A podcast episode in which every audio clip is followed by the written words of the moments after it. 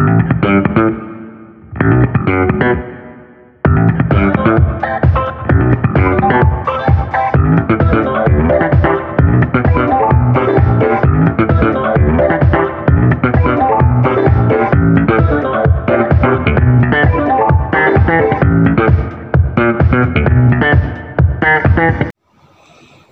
วัสดีค่ะ ยินดีต้อนรับสู่ Back for the Future เรียนรู้อดีตเพื่อเข้าใจอนาคต โดย Thailand Political Database หรือศูนย์ข้อมูลการเมืองไทยค่ะ วันนี้นะคะเต๋า episode 4แล้วนะคะเต๋าจะมาเล่าให้ฟังในเรื่องของอประวัตินะคะ อดีตนะคะ ที่เกี่ยวข้องกับเรื่องของการกักโรคค่ะ ตอนนี้นะคะ ไม่ว่าใครเนี่ยได้รับฟังข่าวไม่ว่าจะเป็นข่าวต่างประเทศ ข่าวในประเทศเนี่ยนะคะ พื้นที่ข่าวเนี่ยส่วนใหญ่เนี่ยก็จะเป็นเรื่องของโรคระบาดนะคะที่มาจากไวรัสโคโรนาสายพันธุ์ใหม่นะคะ จริงๆ เมื่อเขาบอกว่าสายพันธุ์ใหม่เนี่ยมันใหม่ยังไงนะคะ มันมีเก่าหรือนะคะ ปรากฏว่ามันมีเก่าอยู่เหมือนกันนะคะ จริง ๆ แล้วไวรัสโคโรนาเนี่ยมันมีมาหลายสายพันธุ์แล้วนะคะ สายพันธุ์นี้เนี่ยเป็นเป็นสายพันธุ์ที่ 7 นะคะ เราเรียกเวอร์ชัน7 ดีกว่านะคะอ่าแล้ว6เวอร์ชันก่อนหน้านี้มันคืออะไรนะคะ เอาเป็นว่าเราเรามี 4 เวอร์ชันก่อนหน้านี้แล้วนะคะ โดยที่เวอร์ชันที่1ถึง4เนี่ย มันกลายเป็นโรคตามฤดูกาลไปแล้วนะคะ ก็คือโคโรนาทั่วๆไปเนี่ยนะคะ แต่ว่าในช่วงอ่าสิบปีนี้นะคะสิบสิบหรือยี่สิบปีเนี้ยนะคะ มันมี เวอร์ชันอื่นนะคะที่มา ลองมาดูเวอร์ชันที่ 5 นะคะโคโรนาเวอร์ชันที่ 5 เนี่ย เราเรียกว่าโรคซาร์สค่ะ โรคซาร์สเนี่ย เป็นโรคที่เจอครั้งแรกเนี่ยนะคะ จากฮ่องกงนะคะ จากประเทศจีนเนี่ยนะคะเหมือนกันนะคะ เราเจอซาร์สเนี่ยนะคะในปี 2002 นะคะ ในวันที่ 16 นะคะ 16 พฤศจิกายนนะคะ มีรายงานว่าเจอโรคซานะคะเราก็ใช้ระยะเวลาค่อนข้างนานนะคะ กว่าจะมารายงานใน WHO นะคะ ก็คือประมาณประมาณวันวาเลนไทน์นะคะ ก็คือ 14 กุมภานะคะ ของปี 2003 ก็คือในปีถัดมาเลยทีเดียว เจอครั้งแรกพฤศจิกานะคะ พฤศจิกาธันธันวา มกรากุมภานะคะ คือใช้เวลาประมาณ 3 เดือนนะคะ ถึงจะรายงานต่อ WHO นะคะ แล้ว อีกไม่นานต่อมานะคะ ก็คือในวันที่ 21 มีนา 2003 เนี่ย เราก็พบว่านะคะ มีผู้ติดเชื้อเนี่ย 13 รายนะคะ แล้วก็ตายตายถึง 10 รายเลยนะคะเอ่อซาเนี่ยค่อนข้างจะอันตรายนะคะ ก็คือว่าภายในระยะเวลา 6 เดือนเนี่ยเขาพบว่ามีการติดเชื้อเนี่ยนะคะ 8,000 คนนะคะ 8,000 คนเนี่ยเอ่อตายเนี่ย 774 คนนะคะ ก็คือเกือบเกือบจะ 10%นะคะ ก็เลยเป็นโรคที่น่ากลัวนะคะ อันนี้ก็คือเวอร์ชัน5นะคะ ทีนี้พอเวอร์ชัน6นะคะโหเขาปรับตัวเองให้อันตรายขึ้นกว่าเดิมนะคะโคโรนาเวอร์ชัน6ค่ะเราจะเรียกเขาว่าเมอร์สนะคะเมอร์สเนี่ยเพราะว่าค้นพบครั้งแรกที่ตะวันออกกลางเนี่ยนะคะ เราเจอเมอร์สนะคะประมาณปี 2012 นะคะ แล้วในปี 2013 นะคะ คือเดือนมิถุนายนเนี่ย เราก็พบว่ามี 55 คนนะคะที่ติดเชื้อนะคะโรคเมอร์สเนี่ยคือคืออันตรายมากนะคะ คือคนตายในหนึ่งในสามเลยนะคะ หมายความว่าคนติดเชื้อโรคสามคนเนี่ย มีตายแล้วหนึ่งคนก็คือประมาณ 30 กว่าเปอร์เซ็นต์นะคะ ในขณะที่ซาเนี่ย ตายแค่ 10%เปอร์เซ็นต์นะคะ ส่วนโคโรนาไวรัสที่เป็นเวอร์ชัน7นะคะที่เราเรียกกันชื่อเล่น ๆ ว่าอู่ฮั่นเนี่ยตายน้อยกว่านะคะ ตายน้อยกว่า ก็วันนี้ดิฉันยังไม่ได้อัปเดตว่าตายกี่คนเนี่ยนะคะ แต่ว่าเท่าที่ผ่านมาเนี่ยจะอยู่ประมาณ2%นะคะก็คือตายน้อยกว่าเวอร์ชัน5 ก็คือโรคซาร์สที่ตาย 10%แล้วก็ตายน้อยกว่าเมอร์สที่ประมาณ 35%นะคะ แต่ความอันตรายของโรคนะคะมันเป็นเรื่องที่ว่าโรคนี้ติดกันง่ายมากนะคะ ติดกันง่ายมาก แล้วก็พอติดพร้อม ๆ กันเนี่ยก็เลยไม่ทราบว่าจะดูแลรักษากันยังไงนะคะ ที่ตอนนี้มีมีสถิติว่าติดกี่คนตายกี่คนเนี่ยนะคะบางทีเนี่ยตัวเลขติดเนี่ยมันอาจจะไม่ใช่ตัวเลขนั้นก็ได้ เพราะไม่ใช่ทุกคนนะคะที่ติดไวรัสอู่ฮั่นหรือว่าโคโรนาเวอร์ชัน 7เนี่ยนะคะ แล้วจะสามารถรักษาได้หรือว่าสามารถตรวจได้นะคะ ว่าตัวเองติดโรคนี้นะคะ เพราะฉะนั้นตัวเลขเนี่ยก็อย่างที่บอกว่ายังยังยังยังอาจจะไม่ใช่ตัวเลขนี้ก็ได้นะคะ ทีนี้ความน่ากลัวนะคะ ความน่ากลัวของไวรัสเนี่ยมันมันอยู่จากอะไรทั้งทั้งที่อัตราการตายมันแค่2%นะคะ ถ้าเราเปรียบเทียบกับ โรคหวัดทั่วๆไปนะคะ ที่เขาเรียกว่า seasonal flu ซึ่งเป็นพวกไข้หวัดทั่วๆไปเนี่ยนะคะ เราจะพบว่าจริง ๆ แล้วเนี่ย คนตายเยอะเหมือนกันนะคะ ในสถิติแล้วคนตายประมาณ 3 0 0แสนถึง6 5 0 0 0คนนะคะ6 5 0 0 0 0 คนต่อปีนะคะ แล้วทำไมอู่ฮั่นเนี่ยถึงได้เป็นโรคที่น่ากลัวนะคะมาสเตอร์โยดานะคะ ได้เคยกล่าวไว้นะคะ น่าจะภาคภาคภาคภาคสองไอไอเวอร์ชันคลาสสิกนะคะ น่าก็น่าจะเป็นภาคภาคห้าถ้าเกิดดูเก้าภาคเลยนะคะมาสเตอร์โยดาเนี่ยเคยบอกไว้ฉันชอบอ้างอิงตรงนี้นะคะว่า สิ่งที่น่ากลัวที่สุดก็คือความกลัวนั่นเอง แล้วอู่ฮั่นเนี่ยนะคะเขาผลิตสิ่งที่เป็นความกลัวค่ะ ก็คืออการระบาดของความกลัวในทางใจนะคะ ที่เรียกได้ว่าเป็นเอ่อ emotional pandemic หรือว่า emotional contagion นะคะ ก็คือว่าโรคนี้เนี่ยทำให้คนเนี่ยรู้สึกตื่นตระหนกนะคะ หวาดกลัวที่จะต้องเป็นนะคะแล้วสิ่งที่น่ากลัวนะคะ เพราะว่าเป็นผลจากความกลัวนั่นเองนะคะ ก็คือเรื่องของการแบ่งแยกนะคะ หรือว่า discriminate นะคะ อย่างเช่นตอนนี้นะคะ คนจีนเนี่ยก็จะถูก discriminate จาก คนต่างประเทศนะคะ คนยุโรป คนไทยบางคนนะคะไป discriminate ว่าโอ้คนจีนเหรอเป็นไวรัสหรือเปล่านะคะ แล้วคนจีนเองเนี่ยเขาก็จะจะ discriminate คนจากหูเป่ยนะคะ คนหูเป่ยเองก็จะ discriminate คนอู่ฮั่นนะคะ แล้วคนอู่ฮั่นเองก็จะ discriminate คนที่ไม่สบายหรือเป็นไข้นะคะ ซึ่ง ตรงนี้เนี่ย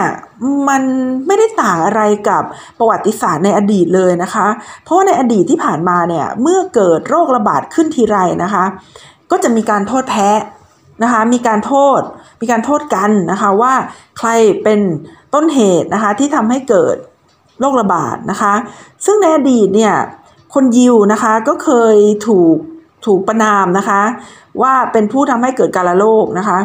ก่อนหน้าคนยิวก็มีนะคะ ก่อนหน้าคนยิวก็มีการประนามนะคะว่าชาวคริสนะคะ ชาวคริสเนี่ยเป็นต้นเหตุนะคะของโรคไข้ทรพิษนะคะในสมัยของพระเจ้ามากุสโอเลริอุสนะคะในสมัยปี 165 นะคะที่โรคนี้เคยระบาดมาก่อนนะคะ ทีนี้เเราจะทำยังไงนะคะที่จะเอาเรื่องของการ discriminate หรือว่าการรังเกียจกันเนี่ยนะคะออกไป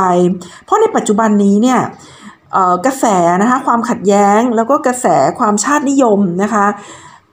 เป็นกระแสที่อยู่ในโลกเราอยู่แล้ว จากการสังเกตที่ว่า ผู้นำประเทศต่างๆ ที่ได้รับความนิยมนะคะล้วนแล้วแต่เป็นผู้นำที่ ชูนโยบายหรือสนับสนุนนโยบาย ชาตินิยมในในชาติตัวเองทั้งนั้นนะคะ เช่น ประธานาธิบดีโดนัลด์ทรัมป์นะคะ หรือว่านายกรัฐมนตรีที่หนุ่มที่สุดของสวิตเซอร์แลนด์คนนั้นก็เป็นขวาจัดเหมือนกันนะคะ ตรงนี้ก็ทำให้เห็นว่าในโลกปัจจุบันเนี่ยมันมีกระแสชาตินิยมนะคะที่ค่อนข้างจะรุนแรงอยู่แล้วนะคะ และเมื่อมาผสมกับโรคนะคะความหวาดกลัวหรือว่า โรคระบาดทางใจเนี่ยมันก็ยิ่งน่าจะทำให้สถานการณ์ในโลกนะคะมันมันเลวร้ายลงนะคะดิฉันได้อ่านนะคะหนังสือหลาย ๆ เล่ม หนังสือพิมพ์นะคะหลาย ๆ เล่มก็เขาก็จะวิวเคราะห์ในเรื่องนี้นะคะครั้งหนึ่งเนี่ยที่ประมาณน่าจะประมาณวันศุกร์นะคะที่ผ่านมาวันศุกร์ที่ เจ็ดนะคะที่เขาพูดให้ฟังนะคะถึงการเสียชีวิตของหมอนะคะคุณหมอคนหนึ่งเนี่ยที่เคยเป็นผู้ผู้ที่ออกมาเตือนนะคะ หรือว่าภาษาอังกฤษเรียกว่า whistleblower นะคะ ออกมาเตือนว่าเอ้ยมันมีเชื้อไวรัสโคโรนาชนิดใหม่ออกมานะคะ ที่คล้ายๆซานะคะ ตอนนั้นเขาออกมาเตือนเนี่ย ซึ่งหลังจากนั้นเนี่ยนะคะ ก็มีการปิดปากเขานะคะ บอกว่าเอ้ยอย่าพูดอย่างนี้นะคะแล้วในที่สุดเนี่ยเขาก็เสียชีวิตนะคะเมื่อไม่กี่วันที่ผ่านมานะคะ แต่ว่าเออยังยังข่าวบอกนะคะข่าวบอกว่าจากจากโรคนะคะ แต่ก็ไม่ไม่แน่ใจว่าจากไวรัสตัวนี้หรือเปล่านะคะ แต่ว่าสิ่งที่เกิดขึ้นเนี่ยนะคะก็ได้ทำให้ประเทศจีนเนี่ยสูญเสียความเชื่อมั่นนะคะ แล้วก็ ความเติบโตทางเศรษฐกิจ เพราะว่าก่อนหน้านี้เนี่ยประเทศจีนนะคะ เมื่อเมื่อ episode ที่หนึ่งเนี่ยที่ฉันเคยเล่าให้ฟังว่าประเทศจีนเนี่ยในปี 2019 คือปีที่ผ่านมาเนี่ยมีอัตราการเติบโตทางเศรษฐกิจเพียงแค่ 6%ซึ่ง 6%เนี่ยน้อยมากนะคะน้อยมากเมื่อเปรียบเทียบกับในช่วงที่ประเทศจีนเนี่ยเคยเติบโตที่ 2 ตัวเลข 2 ตัว two digits เนี่ยนะคะ แล้วก็ลดลงมาเหลือประมาณ 8-9 อะไรอย่างเงี้ยนะคะ แล้วพอลงมาที่ 6 เนี่ย ก็ถือว่าลงมาต่ำที่สุดนะคะ ซึ่งก็มาจากหลาย ๆ สาเหตุแหละ ไม่ว่าจะเป็นสาเหตุของออการสงครามทางการค้านะคะ หรือว่าสาเหตุของ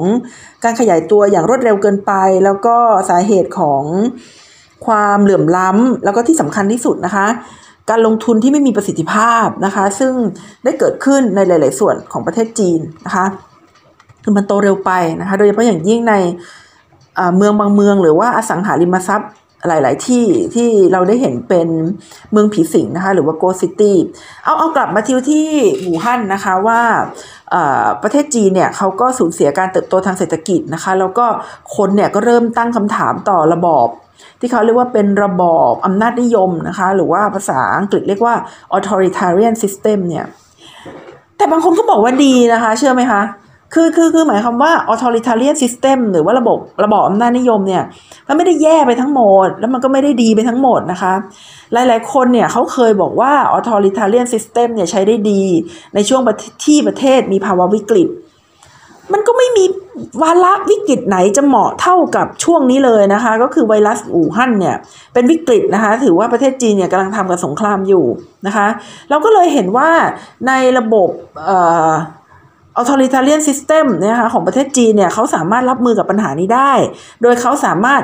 กักนะคะกักโรคไม่ให้คนในเมืองออกมาไม่ให้คนนอกเมืองเข้าไป หรือเรียกได้ว่าปิดเมืองเนี่ย ซึ่งไม่มีใครเขาทำได้นะคะสหรัฐอเมริกาเขาทำไม่ได้นะคะ ถ้าเกิดโรคนี้เกิดที่อเมริกาทำไม่ได้นะคะ ถ้าเกิดที่แอฟริกาเคยเกิดขึ้นที่ไลบีเรียนะคะในในช่วงโรคซานะคะ ประมาณปี 2014 นะคะ เออไม่ใช่โรคซาตอนไลบีเรียนั่นอีโบลานะคะอีโบลาเนี่ยของไลบีเรียเนี่ยเขาปิดเมืองเหมือนกัน ในเมืองมีคนอยู่ประมาณเจ็ดหมื่นคนปิดเมืองปุ๊บเลยเนี่ย แต่ไลบีเรียเนี่ยเขาไม่ได้เก่งเท่าจีน คือพอเขาปิดเมืองแล้วเนี่ยนะคะเขาไม่สามารถสร้างสิ่งอำนวยความสะดวก ไม่สามารถหาคนไปส่งอาหารนะคะ ไม่สามารถ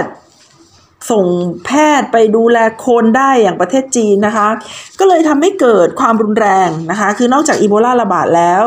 ยังมีเรื่องของการใช้ความรุนแรงการประทะกันระหว่างทหารกับประชาชนนะคะ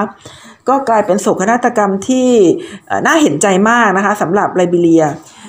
สาเหตุหนึ่งนะคะก็คือว่าประเทศจีนเนี่ยเป็นประเทศที่เราก็ต้องยอมรับนะคะว่า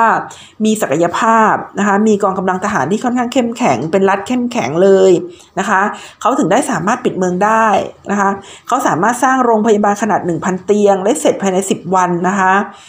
เขาคือเขาจัดการกับปัญหาได้แหละนะคะนี่ก็คือข้อดีของ authoritarian system นะคะหรือว่าระบอบระบอบอำนาจนิยม แต่ นะคะแต่อีกกระแสหนึ่งก็พูดออกมาเหมือนกันว่าเอา้าจริง ๆ แล้วเนี่ยถ้าประเทศจีนเป็นประชาธิปไตยนะคะ อาจจะจัดการกับปัญหานี้ได้ดีกว่า ก็คือว่าไม่ปล่อยให้ปัญหาเนี้ยมันลุงลังนะคะ จนแทบจะแก้ไม่ออกแล้วอย่างในปัจจุบันนี้นะคะ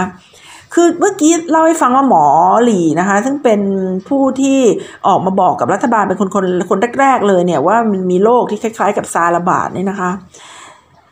บอกตั้งแต่ ธันวาคมแล้วนะคะ แต่ว่าการรายงานเนี่ยไปไม่ถึงส่วนกลางนะคะ เพราะว่าระบบของจีนเนี่ยเขาเป็นระบบระบบลำดับชั้นนะคะ ระบบลำดับชั้นค่อนข้างสูง เพราะฉะนั้นท้องถิ่นเนี่ยเขาก็เลยไม่กล้ารายงานส่วนกลางนะคะ แล้วก็อีกประการหนึ่งก็คือเทศกาลตรุษจีนอีก เทศกาลตรุษจีนก็ไม่อยากให้มีอะไรมาทำลายบรรยากาศนะคะ ของเทศกาลตรุษจีน นี่ยังไม่นับนะคะ ว่าวันที่ 5 มีนาเนี่ยเป็นวันประชุมพักนะคะ แต่ว่าก็ถือได้ว่ามีการปิดการปิดข่าวสารเนี่ยนะคะ จนทำให้วันที่ 3 นะคะมกราคมจนถึงวันที่ 16 มกราคมเนี่ยเราไม่พบรายงานของผู้ได้รับการติดเชื้อเลยนะคะ ผลก็คือก่อนตรุษจีนเนี่ยมีคนชาวอู่ฮั่นนะคะ กว่า 5 ล้านคนเนี่ยสามารถออกไปจากเมืองได้นะคะนี่ก็เป็นสิ่งที่ทำให้เห็นว่า เออ ด้านดีมันก็มีนะคะ ก็คือเวลามีปัญหาปุ๊บเนี่ยเขาสามารถปิดเมืองได้ทันท่วงที มีศักยภาพในการดูแลคนนะคะทำให้คนเนี่ยสามารถอยู่กับบ้าน แล้วก็มีข้าวปลาอาหารนะคะสาธารณูปโภคมาได้เนี่ยนะคะ แต่แต่แต่ว่าจริงๆแล้วเราก็ไม่ไม่ทราบข่าวข้างในนะคะ แต่ก็ เราเราเชื่อมั่นนะคะเราก็ได้ได้แต่อาศัยความเชื่อมั่น แต่ว่าในจริง ๆ แล้วเราก็ไม่ไม่ค่อยแน่ใจนะคะว่าสุดท้ายแล้วมันสามารถกักตัวนะคะแล้วก็ทำให้โรคเนี่ยมันอยู่มันแพร่กระจายได้น้อยลง มันไม่ออกไปนอกโลกนะคะ ได้หรือเปล่า เพราะว่าเราต้องเข้าใจนะคะว่าประเทศจีนเขาต้องใช้วิธีการนี้ เพราะว่ามันต่างกับอีโบลานะคะ คือโคโรนาไวรัส สายพันธุ์ใหม่เนี่ยมันต่างจากอีโบลาเพราะมันเกิดกับคนจีน แล้วคนจีนเนี่ยเขาไปทั่วโลกนะคะเขาไม่เหมือนอีโบลาซึ่งอีโบลาเนี่ยเขาจะเกิดที่แอฟริกาตะวันตกนะคะ แล้วเขาคนแอฟริกาเขาก็ไม่ได้ไปไหนมากเท่ากับคนจีนนะคะ เพราะฉะนั้นการกักตัวเนี่ยก็เลยเป็นเป็นนโยบายนะคะที่น่าจะน่าจะดีที่สุดในปัจจุบันนะคะ วันนี้ฉันก็เลยมาเล่าให้ฟังนะคะ ว่าการกักตัวเนี่ยมันมันมีประวัติความเป็นมาอย่างไรนะคะ คำว่าการกักตัวหรือว่าคอรันทายเนี่ยนะคะ มันแปลว่ากักตัวไว้นะคะ เพื่อไม่ให้เชื้อโรคนะคะ หรือว่าแมลงต่างๆเนี่ยมันแพร่กระจายไปนะคะ โดยส่วนใหญ่โรคที่มาคอรันทายไว้เนี่ยนะคะ ก็จะเป็นโรคที่เกี่ยวกับโรคติดต่อต่างๆนะคะคำนี้เนี่ยมีที่มาในยุคกลางนะคะ ในยุคกลางเนี่ยสิ่งที่บันทึกไว้นะคะแล้วก็เป็นสัญลักษณ์เลยนะคะ ก็คือเรื่องของโรค ความตายสีดำนะคะ หรือว่า black death นะคะ black death เนี่ยก็คือการละโรคนั่นเองนะคะ เป็นโรคที่ระบาดในสมัยศตวรรษที่ 14 ก็คือประมาณปี 1 3 4 something เนี่ยนะคะ คือเรือเนี่ยที่จะเข้ามาที่เมืองท่านะคะในอิตาลีเนี่ยเวนิสหรือว่าจีนัวเนี่ยนะคะ จะต้องถูกกักไว้เนี่ย 40 วันนะคะ เดี๋ยวฉันจะเล่ารายละเอียดว่านะคะว่าทำไมถึง 40 วัน ทีนี้คำว่า 40 วันเนี่ยนะคะเอ่อ40 นะคะ ภาษาละตินเนี่ยก็คือควาควาเอ่ออะไรสักอย่างนะคะ แต่ว่าถ้าเป็นภาษาโปรตุเกสก็จะเป็นควาโตรนะคะ เพราะฉะนั้นนะคะ ก็เลยใช้คำเนี้ยนะคะควาลันท่านะคะควาลันท่านะคะเป็นที่เป็นภาษาอิตาเลียนเนี่ยควาลันท่าจิออนี่นะคะ40 วันนะคะ ในที่สุดเนี่ยคำคำนี้ก็เลยกลายมาเป็นคำที่แปลว่าการกักตัวนะคะก็คือ 40 เลขเลข 40เนี่ยกลายมาเป็นคำในภาษาอังกฤษว่าควาลันทายนะคะหรือว่าการกักตัวนะคะ ซึ่งในสมัยนั้นเนี่ยเป็นแบบกักตัวแบบต่างคนต่างทำนะคะ ไม่มีวิธีการที่เป็นรูปแบบแบบแผนอะไรนะคะ ก็คือต่างคนต่างทำไป เรือลำไหนจะมาจากที่อื่นจะมาค้าขายในเวนิสซึ่งสมัยก่อนเนี่ยนะคะ เป็นเมืองท่าเนี่ย ก็จะต้องอยู่ที่เมืองอยู่ที่ท่าเรือเนี่ยถอนสมเอ่อเอ่อลงสมอไว้นะคะ อยู่ตรงนั้นนะสี่สิบวันไม่ต้องไปไหนนะคะนี่ก็คือ quarantine นะคะหรือว่า quaranta giorni นะคะสี่สิบวันนะคะในภาษาอิตาเลียนนะคะ แต่ว่าจริง ๆ แล้วเนี่ยก่อนที่จะเป็นโรคกาฬโรคอะไรเนี้ยนะคะ ในพันธสัญญาเก่าหรือว่าในไบเบิลฉบับของชาวยิวเนี่ยนะคะ ก็มีเรื่องของการกักตัวคนเป็นโรคเรื้อนนะคะกักตัวคนเป็นโรคเรื้อนไว้เช่นเดียวกันนะคะในปัจจุบันนี้นะคะโคโรนานะคะโคโรนาสายพันธุ์ใหม่เนี่ยก็มีการกักตัวไว้นะคะกักกักเรือไว้เหมือนกันเนี่ยเป็นเรือนะคะเรือที่ชื่อเรือ Diamond Princess นะคะมีคนชาวอู่ฮั่นนะคะ เรือนเรือนนี่โหดมากนะคะ ก็คือว่าตรวจไปสองร้อยเจ็ดสิบสายสองเจ็ดสามคนเนี่ยนะคะ เจอเจอคนติดโรคไปแล้วสี่สิบเอ็ดคนนะคะ ก็ค่อนข้างที่จะโหดนะคะ เพราะว่าเรือเนี่ยเป็นสถานที่ปิดนะคะ แล้วคนก็น่าจะน่าจะอยู่ใกล้กันนะคะ แล้วก็ทำกิจกรรมอะไรร่วมกันนะคะ อีกลำหนึ่งนะคะ อีกลำหนึ่งที่โดนกักไว้นะคะ อยู่ที่ฮ่องกงค่ะ รำที่โดนกักไว้นะคะที่ฮ่องกงนะคะก็มีคนประมาณ 3,000 กว่าคนเหมือนกันนะคะชื่อ World Dream นะคะสรุปว่าก็ตอนนี้ก็มีสองคันก็สองลำนะคะก็คือ Diamond Princess กับ World Dream นะคะสองลำนี้ถูกกักนะคะ 14 วันนะคะตามโรคนะคะตามสมมติฐานของโรคนะคะเออนั่นก็คือการกักตัวนะคะ ทีนี้ ที่ที่ฉันเล่าให้ฟังว่านะคะในสมัยยุคกลางเนี่ยต่างคนต่างกักตัวไว้นะคะ ไม่มีวิธีการใด ๆนะคะ แต่ในปัจจุบันเนี่ยถ้าการกักตัว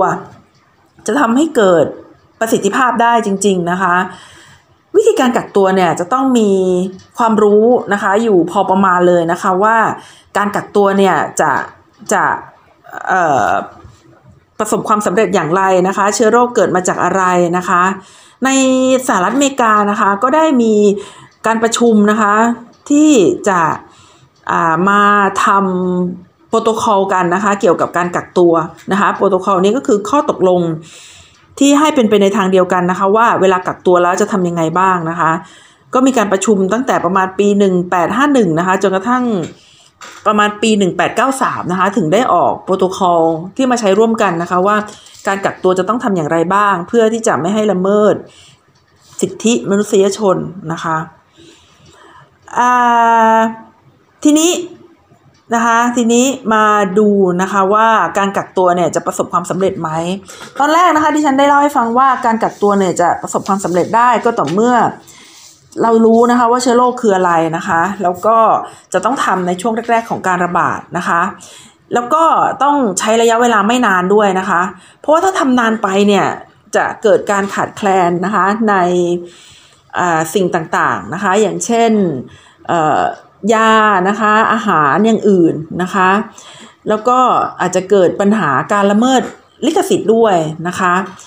ซึ่งทำให้หันกลับมาถามนะคะว่าจีนที่กักบริเวณตอนเนี้ย มันมันมันมันมันมันเหมาะสมไหมนะคะ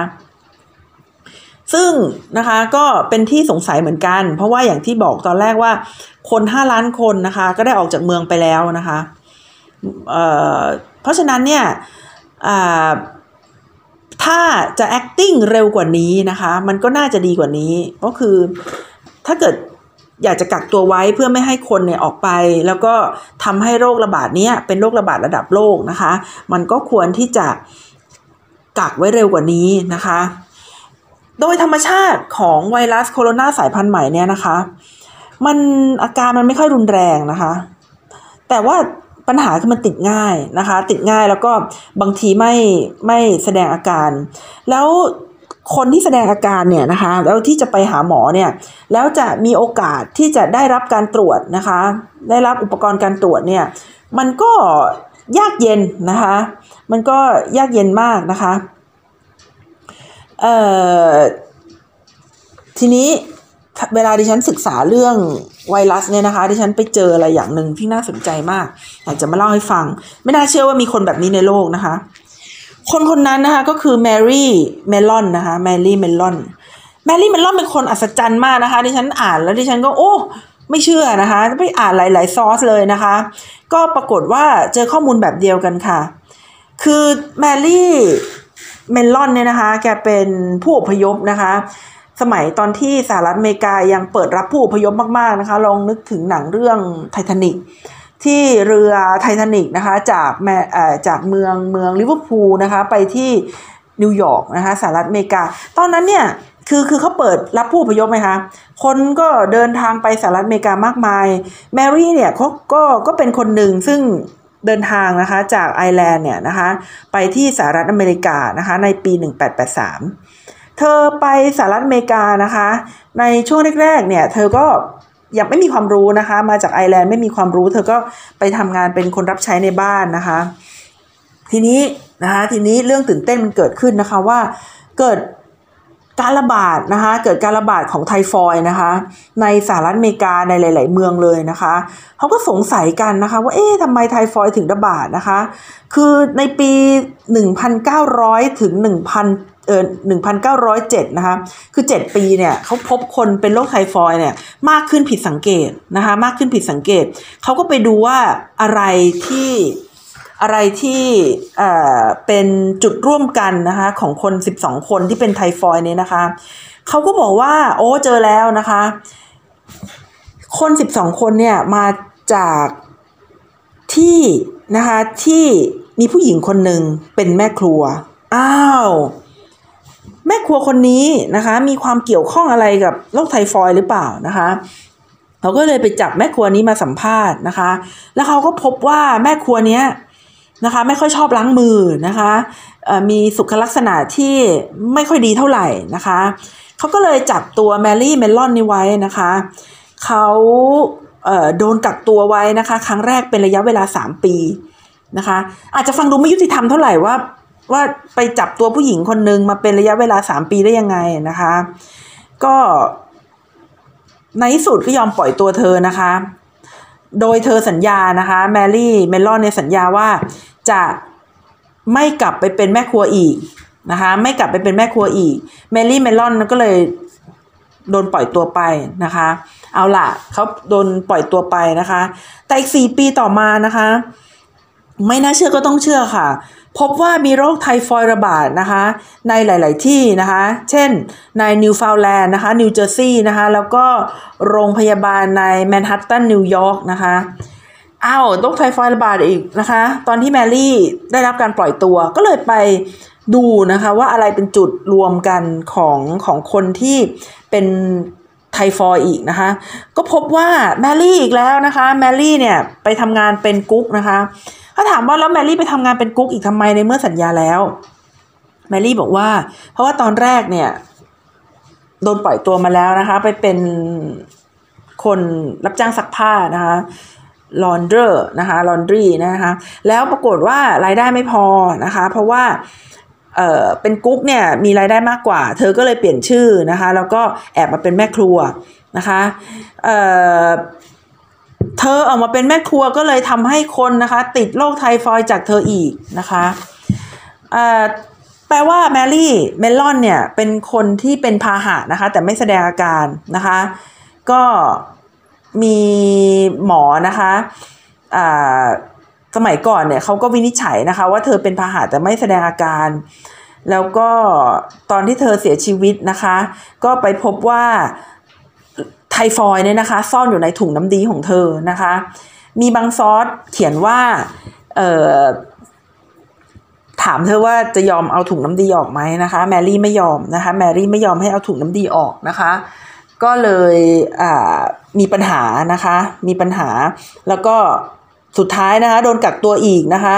โดนกักตัวอีกรอบหนึ่งทีนี้ กักตัวจนกระทั่งเธอเสียชีวิตนะคะ แต่เธอไม่ได้เสียชีวิตด้วยไทฟอยนะคะ เธอไปเสียชีวิตด้วยโรคหลอดเลือดสมองนะคะ หรือว่าสโตรกนะคะ เธอตายในปีที่เธออายุ 69 ปีนะคะ ด้วยโรคสโตรกนะคะ ไม่ใช่โรคไทฟอยนี่ก็เออเธอก็เลยเป็น Public Figure นะคะ กลายไปเป็นตำนานนะคะ ใครๆก็เรียกเธอว่าไทฟอยแมรี่นะคะหรือว่าแมรี่ผู้เผยแพร่ไทฟอยนั่นเองนะคะนี่ก็เป็นประวัติของคน ปลกนะคะ ซึ่งพอดิฉันไปหาอ่านมาฉันก็ตกใจนะคะ แล้วก็หาอ่านจากหลาย ๆ ซอสก็ประมาณเดียวกันนะคะว่า เธอเข้าไปเกี่ยวข้องกับคนเป็นโรคไทฟอยด์มากมายนะคะ ด้วยความที่เธอเป็นชอบเป็นแม่ครัว พอชอบเป็นแม่ครัวเนี่ย เธอก็ไม่ยอมประกอบอาชีพอื่นนะคะโดนกักตัวไปแล้วสามปีโดนปล่อยตัวออกมา ก็ยังจะไปประกอบอาชีพแม่ครัวอีกนะคะ จนทำให้คนเนี่ยเป็นโรคไทฟอยด์กันเยอะแยะนะคะ เขาบอกว่ามีคนติดโรคไทฟอยด์จากเธอ 51 คนนะคะ แล้วก็ในนั้น 3 คนที่เสียชีวิตด้วยนะคะ มาสรุปกันอีกทีนะคะ สรุปกันอีกทีเนี่ยว่าโรคเรื่องของการกักตัวนะคะ ที่ตอนนี้ประเทศจีนใช้อยู่กับมณฑลหนึ่งนะคะ แล้วก็อีกหลายเมืองที่เขากักตัวเนี่ยมันไม่ใช่วิธีใหม่นะคะ แต่มันเป็นวิธีที่เคยประสบความสำเร็จนะคะ ในการแก้ไขปัญหาโรคระบาดนะคะ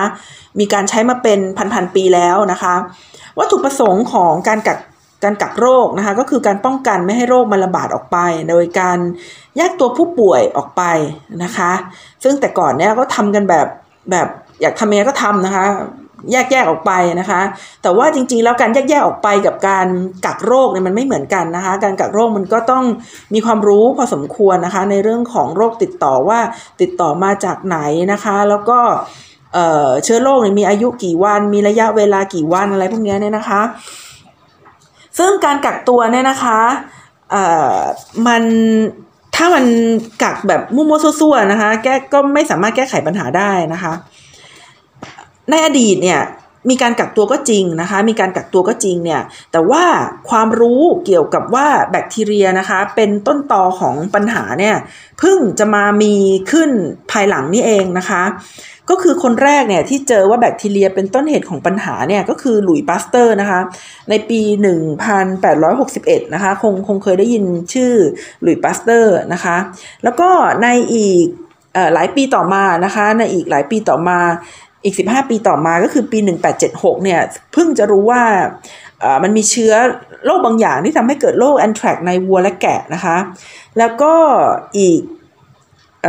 หกปีต่อมานะคะก็คือปี 1882 เนี่ย ถึงเพิ่งจะทราบว่านะคะเชื้อปอดบวมเนี่ยก็มาจากเชื้อโรคนะคะแต่ก่อนหน้านั้นเนี่ยนะคะ คนเขาคิดว่าโรคต่างๆเนี่ยมันมาจากอากาศเป็นพิษนะคะหรือว่า อากาศมันเหม็นนะคะความเหม็นเนี่ยมันทำให้เกิดเชื้อโรคคือคือเขายังไม่รู้ว่าโรคต่างๆเนี่ยมันมาจากโรคนะคะคือเขาคิดว่าโรคต่างๆเนี่ยมันมาจากสิ่งที่เป็นสารอนินทรีย์นะคะทำให้เกิดโรคในอดีตเนี่ยเขาบอกว่าโดยโดยการที่ไม่มีความรู้นะคะ บอกว่าโรคเนี่ยมันมาจากความเหม็น เพราะฉะนั้นนะคะก็เลยใช้พยายามใช้ของหอมๆเนี่ยมาแก้ไข เชื้อโรคนะคะ แต่ก็อย่างที่ว่าว่ามันไม่สามารถแก้ไขปัญหาได้และบางครั้งเนี่ยนะคะ ก็ได้ทำให้คนที่ไปประพรมของหอมๆเนี่ย ตายไปด้วยนะคะ ในยุคกลางตอนที่โรคโรคกาลโรคระบาดเนี่ยนะคะ มันมีคนอยู่กลุ่มหนึ่งเนี่ย ที่เขาแต่งตัวเป็นอีกานะคะ ก็คือใส่หมวกใบใหญ่ๆ แล้วก็ใส่หน้ากากเป็นอีกานะคะ ก็เดินไปตามที่ต่างๆ แล้วก็ไปประพรมน้ำหอมนะคะ ทีนี้ทำไมต้องเป็นอีกานะคะ อาจจะเป็นสัญลักษณ์ของของความตายนะคะ แล้วก็อีกอีกอย่างหนึ่งก็คือว่าตรงปากที่มันยื่นมาแหลมๆเนี่ยเขาไว้ใส่ของที่มีกลิ่นหอมนะคะ เช่นเอ่อกระบูนนะคะอัมพันนะคะหรือว่ามิ้นเนี่ยแต่ว่าพวกนี้มันกันโรคไม่ได้นะคะ คือคือคือมันหอมก็จริงแต่มันไม่ได้ฆ่าเชื้อโรคนะคะ เพราะนั้นพวกนี้ก็เลยพวกอีกาคนที่ใส่หน้ากากอีกาก็เลยตายก่อนนะคะ เมื่อกี้เล่าว่าการกักโรคเนี่ยนะคะอยู่ในตำราที่เป็นคัมภีร์ไบเบิลนะคะของยิวนะคะ ก็คืออยู่ใน Old Testament นะคะ เล่มที่ 3 ของโตราเนี่ยก็คือประมาณ 500 ปีก่อนคริสตกาลนะคะ น่าจะอยู่ร่วมสมัยกับศาสนาพุทธนี่แหละนะคะเขาพบว่าคนยิวเนี่ยมีวิธีการแยกคนที่ป่วยไปนานแล้วนะคะ ซึ่งโรคที่ป่วยนั้นก็คือโรคเรื้อนนะคะ ในสมัยก่อนก็คือโรคเรื้อนนั่นเองนะคะ ส่วนต่อมาเนี่ยนะคะในปี 541 เนี่ยซึ่งมีโรคระบาดในตอนนั้นนะคะก็คือโรคโรคที่เขาเรียกว่าโรคจัสติเนียนนะคะจริง ๆ แล้วก็คือโรคกาลาโรคนั่นแหละนะคะโรคจัสติเนียนเนี่ยคนตายเยอะมากนะคะ ก็คือประมาณ 50%ของพลเมืองเลยนะคะ คนตายประมาณต่อวันนะคะ ต่อวันก็คือ 2,000ถึง10,000 คนต่อวันนะคะ พระเจ้าจัสติเนียนติดหรือเปล่าติดนะคะ ติดแต่หายอ่าเก่งนะคะ ติดแต่หายนะคะ แต่ว่าหลังจากนั้นเนี่ยพระเจ้าจัสติเนียนเนี่ยก็หาวิธีนะคะ หาวิธีในการป้องกันโรคเนี่ยโดยการสร้างเป็นสถานกักกันกักโรคเลยนะคะ รอบกรุงคอนสแตนติโนเปิลแต่ว่าการกักกันของพระเจ้าจัสติเนียนเนี่ยมันไม่ประสบความสำเร็จค่ะ สาเหตุที่ไม่ประสบความสำเร็จนะคะ เพราะว่า เขาไปเข้าใจว่าคนที่ทำให้เกิดโรคเนี่ย ก็คือพวกยิวนะคะ หรือว่าพวกเพกันพวกเพกันก็คือพวกที่นับถือพระพระเจ้าหลาย ๆ องค์นะคะ หรือว่าพวกชนกลุ่มน้อยอื่น ๆนะคะ แล้วก็รวมถึงพวกรักร่วมเพศด้วยนะคะ เมื่อเขาไปกักคนพวกนี้มันถึงได้ไม่ประสบความสำเร็จนะคะ คนคือเขาไม่ได้กักโรคนะคะแต่เขาไปกักคนกลุ่มน้อยนะคะ ซึ่งตรงนี้ก็เป็นการกักโรคที่แฝงไว้ด้วย discrimination นะคะ หรือว่าการแบ่งแยกนะคะ ไม่ได้เกิดผลอะไรนะคะ ทีนี้การกักโรคเนี่ยที่เกิดผลนะคะ โดยบังเอิญเนี่ยอย่างที่ที่ฉันเล่าให้ฟังไปนะคะ ว่ามันเกิดขึ้นในช่วงของการละโลกนะคะ ช่วงของการละโลกก็คือในช่วงที่ ยุโรปนะคะ ได้รับผลกระทบจากโรคนี้นะคะ มหาศาลที่คนตายเยอะแยะมากมายนะคะปรากฏว่ามีเมืองนะคะเมืองท่าเนี่ยได้รับผลกระทบจากการละโลกเนี่ยมากนะคะมากกว่าเมืองที่อยู่ในเขตชนบทที่ไม่ติดไม่ติดทะเลนะคะ เพราะว่าโรคนี้มันมากับหนู แล้วหนูเนี่ยมันจะอยู่กับสเสบียงนะคะ มันก็เลยมักจะอยู่ตามเรือ ด้วยความเห็นตรงนี้บ่อยๆเนี่ยนะคะเจ้าเจ้าเมืองเวนิสนะคะก็เลยไม่รับเรือที่มาจากท่าเรือที่มีที่มีโรคที่มีคนเป็นโรคนี้นะคะ หรือว่าถ้ามาเนี่ยจะต้องควอลันทายนะคะ ก็คือโดนกักกักกักเรือไว้ก่อนนะคะ เพื่อที่แสดงให้เห็นว่า เออคุณต้องปลอดภัยก่อนนะถึงจะเข้ามาได้นะคะไอ้ควารันทายเนี่ยนะคะ ตอนแรกเนี่ยสาวันนะคะ แต่ว่าในที่สุดก็ขยายเป็น 40 วันทำไมต้องเป็น 40 วันนะคะ เข้าใจว่าเป็นตัวเลขทางศาสนาเกี่ยวกับเกี่ยวกับโนอาเกี่ยวกับอาหารอะไรสักอย่างหนึ่งของโนอานะคะหรือว่าเกี่ยวกับเอ่อจีซัสนะคะนั่นเองนะคะ แล้วก็ปรากฏว่ามันมันฟุกฟุกเจอนะคะคือโรคนี้เนี่ยมีระยะเวลา 37 วันนะคะ จาก ติดโรคจนกระทั่งถึงเสียชีวิตนะคะ 37 วัน เพราะฉะนั้นถ้ากักไว้ 40 วันเนี่ย มันคือเลยระยะของโรคนะคะ ก็สามารถทำให้คัดคัดกรองได้พอสมควรนะคะ ว่าเรือไหนที่จะเข้ามาที่เมืองท่า โดยที่ไม่เอาไม่เอาโรคการละโรคเข้ามาด้วยนะคะ ในที่สุดเนี่ยก็เลยใช้ตัวเลขนี้นะคะ คือตัวเลข 40 วันเนี่ยมาอีก 300 ปีนะคะ จนในที่สุดทุกวันนี้ก็ใช้คำว่า